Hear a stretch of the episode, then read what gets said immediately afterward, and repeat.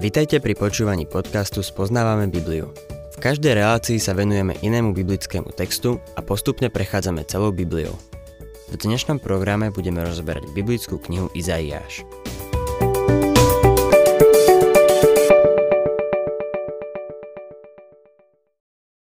Milí poslucháči, máme pred sebou druhú hlavnú časť knihy proroka Izajáša. Táto časť je iná ako tá, čo jej predchádza a tá, čo po nej nasleduje. Táto časť opúšťa prorocké výšiny a schádza dolu k historickým záznamom. Mení sa aj jazyková forma z poézie k próze. Prvá časť sa venovala Božej vláde a metóde, podľa ktorej Boh súdi.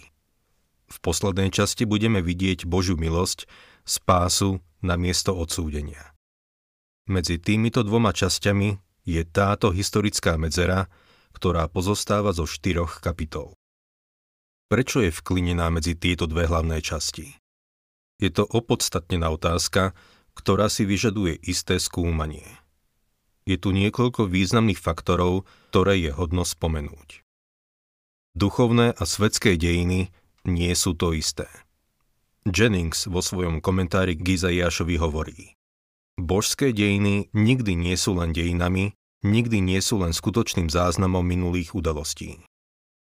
To znamená, že duchovné dejiny vyjadrujú duchovné pravdy, ktoré sú viditeľné iba z raku viery. Duch Svetý nás musí poučiť o Božom zámere, ktorý má pri zaznamenaní duchovných dejín. Chcel by som k tomu uviesť niekoľko dôvodov. Tieto udalosti sa bežnému historikovi, ktorý zaznamenáva veľké svetové dejiny, môžu stať ako banálne, ale udalosti týkajúce sa Božieho ľudu boli podľa Božích štandardov dôležité.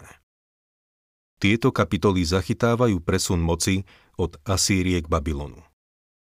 Babylon bol prvou svetovou veľmocou a bol skutočným postrachom pre Boží ľud.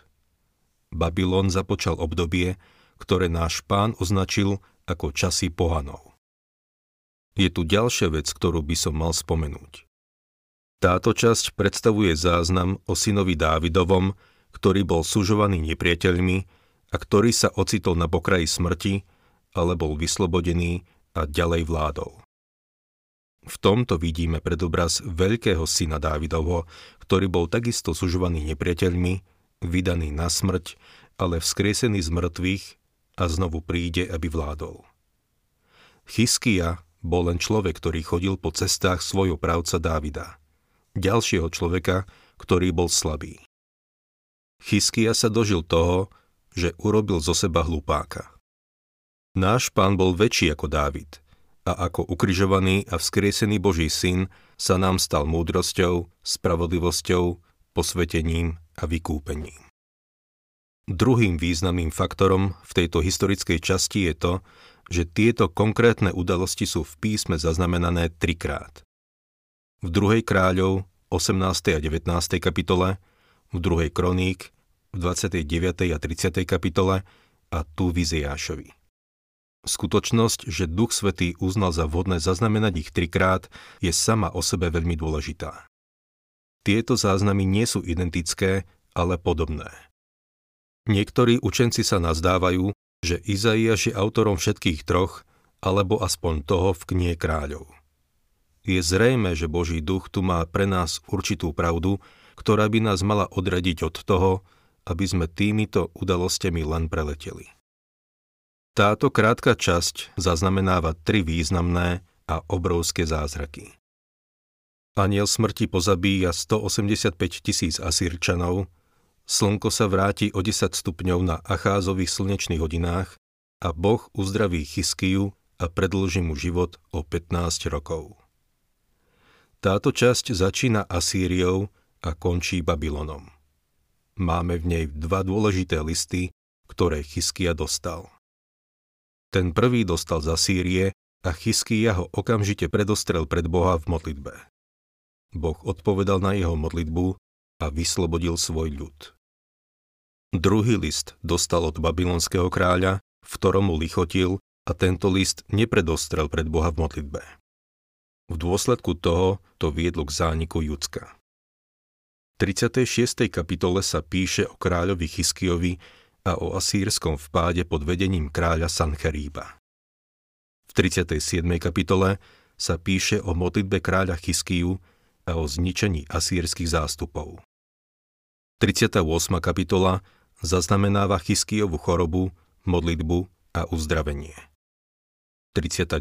kapitola zachytáva, ako kráľ Chyskija urobil zo seba hlupáka. Vráťme sa k 36. kapitole. Vidíme tu asýrského kráľa Sancheríba, ktorý sa privalil zo severu ako potopa a bral zo sebou všetko živé. Porazil každý národ a každé mesto, ktorému stálo v ceste, alebo sami pred ním kapitulovali. Povzbudený víťazstvami sa zjavil pred jeruzalemskými hradbami s asýrským vojskom. Bol prekvapený a zmetený z toho, že Chyskia mu vôbec chce klásť odpor. Chcel nájsť na to vysvetlenie a nazdával sa, že Chyskia musí mať nejakú tajnú zbraň. Jeho vyslanec Rapšake zosmiešňoval všetky možnosti pomoci. Arugantne žiadal, aby sa bezpodmienečne vzdali. Kapitola končí doručením podmienok a vyhrážok kráľovi Chyskiovi. Budem čítať prvý verš. V 14. roku kráľa Chyskiu pritiehol asýrsky kráľ Sancheríb proti všetkým opevneným mestám Judska a zaujal ich. Ako si možno pamätáte, Izaiáš začal svoju prorockú službu, keď zomrel kráľ Uzia a pokračoval za vlády Jotáma, Acháza a teraz Chyskiu. Chyskia bol jedným z piatich veľkých kráľov Judska. Počas vlády týchto piatich kráľov, Asu, Jošafáta, Joáša, Chyskiu a Joziáša, prišlo do judskej krajiny prebudenie. Chyskia bol v skutočnosti veľký kráľ. V druhej kroník, 29. kapitole, v prvom a druhom verši čítame. Chyskia mal 25 rokov, keď sa stal kráľom a 29 rokov vládol v Jeruzaleme. Jeho matka, Zechariova dcéra, sa volala Abia. Robil to, čo uznával hospodin za správne, celkom tak, ako to robieval jeho praotec Dávid. Aj keď to bol dobrý kráľ, prejavil slabosť, keď sa pokúsil odvrátiť Sancheríbov vpád úplatkom. Čítame o tom v druhej kráľov v 18. kapitole. Z chrámu strhol všetko zlato a striebro, aby splnil prehnané požiadavky asýrskeho kráľa.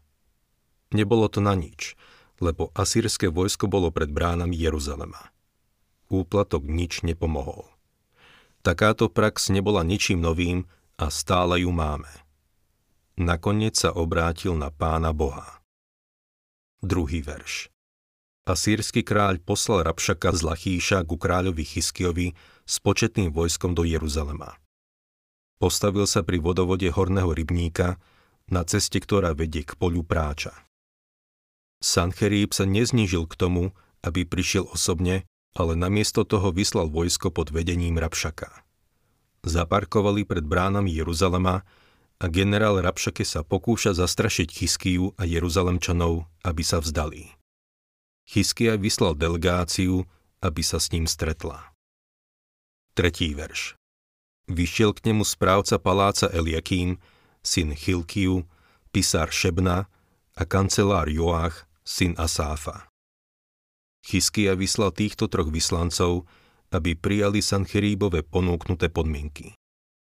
Štvrtý verš. Rabšake im povedal. Povedzte Chyskiovi. Takto hovorí veľký kráľ a sírsky kráľ. Čo je to, do čoho vkladáš dôveru? Rabšake arogantne vyjadruje svoje prekvapenie nad Chyskijovou trúfalosťou klásť odpor a chce vedieť, do akej tajnej zbrane vkladá Chyskia dôveru. V prvom rade sa nazdáva, že by to mohol byť Egypt. Šiestý verš. Spoliehaš sa na tú nalomenú trstinu, na Egypt, ktorá tomu, kto sa o ňu opiera, vojde do dlane a prepichne ju. Taký je faraón, egyptský kráľ, ku všetkým, ktorí sa na neho spoliehajú. Asýrske vojsko bolo na ceste do Egypta, aby ho dobilo a Rabšake sa nahneval, že Jeruzalem sa mu postavil do cesty. Pravda je taká, že Chyskia dúfal v pomoc zo strany Egypta, podobne ako pred ním jeho otec Acház. Lenže Chyskia sa nedočkal pomoci od Egypta. V tom mal Rabšake pravdu. Možno navrhol druhú možnosť. 7. verš. Ak mi hovoríš, hospodinovi, nášmu Bohu dôverujeme, ak mi hovoríš, hospodinovi, nášmu Bohu dôverujeme. Či to nie je ten, ktorého výšiny a oltáre odstránil Chyskia a potom povedal Judsku a Jeruzalemu, pred týmto oltárom sa budete klaňať? Ďalej sa Rabšake pýta, je to pravda, že sa spoliaš na svojho Boha? Tutoho nedostatok duchovného rozlišovania naviedol na nesprávnu stopu. Vraví, či neviete, že Chyskia odstránil všetky výšiny? Myslel si, že uctievanie pri pohanských oltároch na výšinách je to isté ako uctievanie živého Boha v Jeruzaleme. Myslel si, že Chyskia zničil ľuďom miesto uctievania a tak nemali Boha, na ktorého by sa obrátili. Dnes je veľa ľudí, ktorí nemajú duchovné rozlišovanie.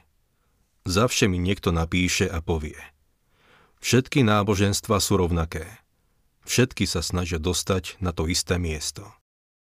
Sú ako tento starý rabšaké. Nevedia, aký je v tom rozdiel.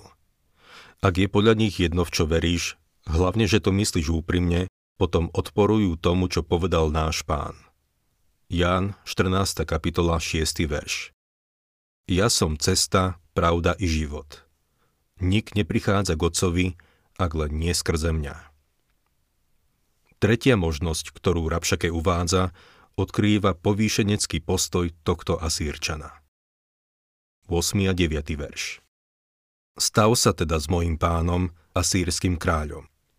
Dám ti 2000 koní, si schopný dať na ne jazdcov potom ako by si odrazil čo len najmenšieho miestodržiteľa z najmenších služobníkov môjho pána, aj keď sa spoliaš na Egypt, na jeho vozy a jazdcov.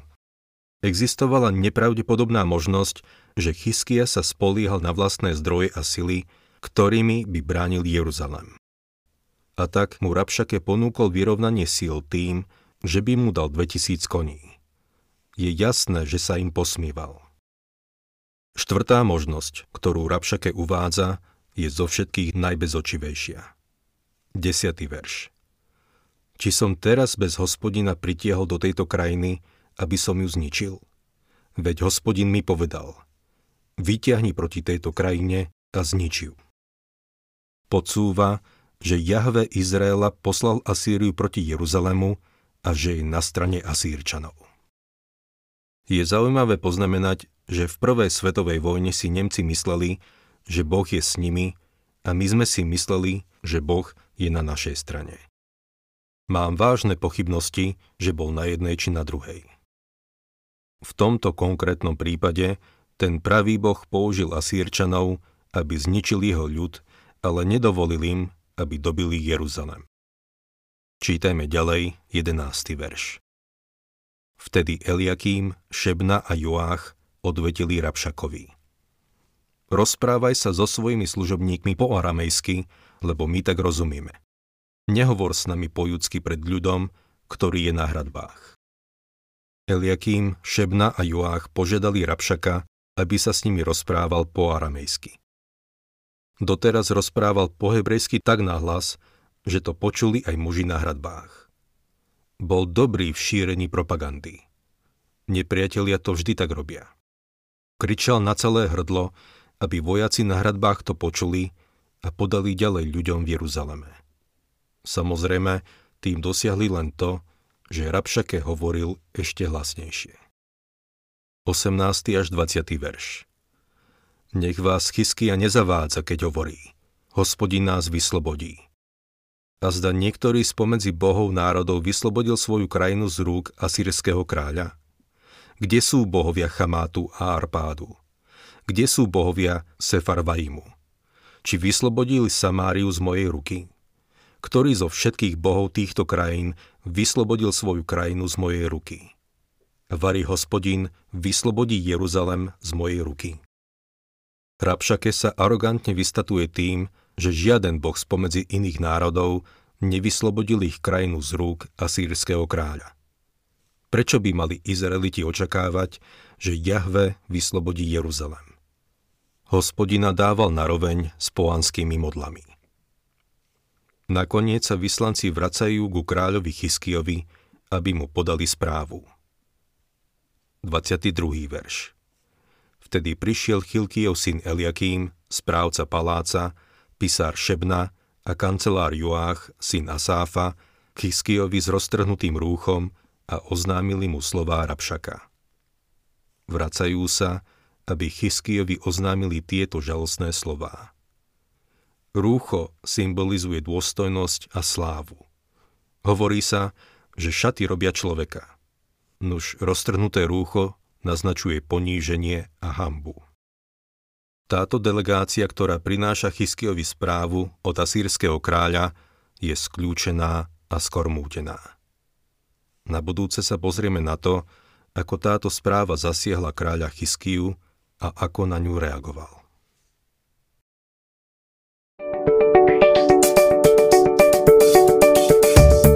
Ak sa vám páči program Spoznávame Bibliu, budeme radi, ak ho odporúčite svojim známym a dáte like, alebo nás začnete sledovať na facebookovej stránke Spoznávame Bibliu.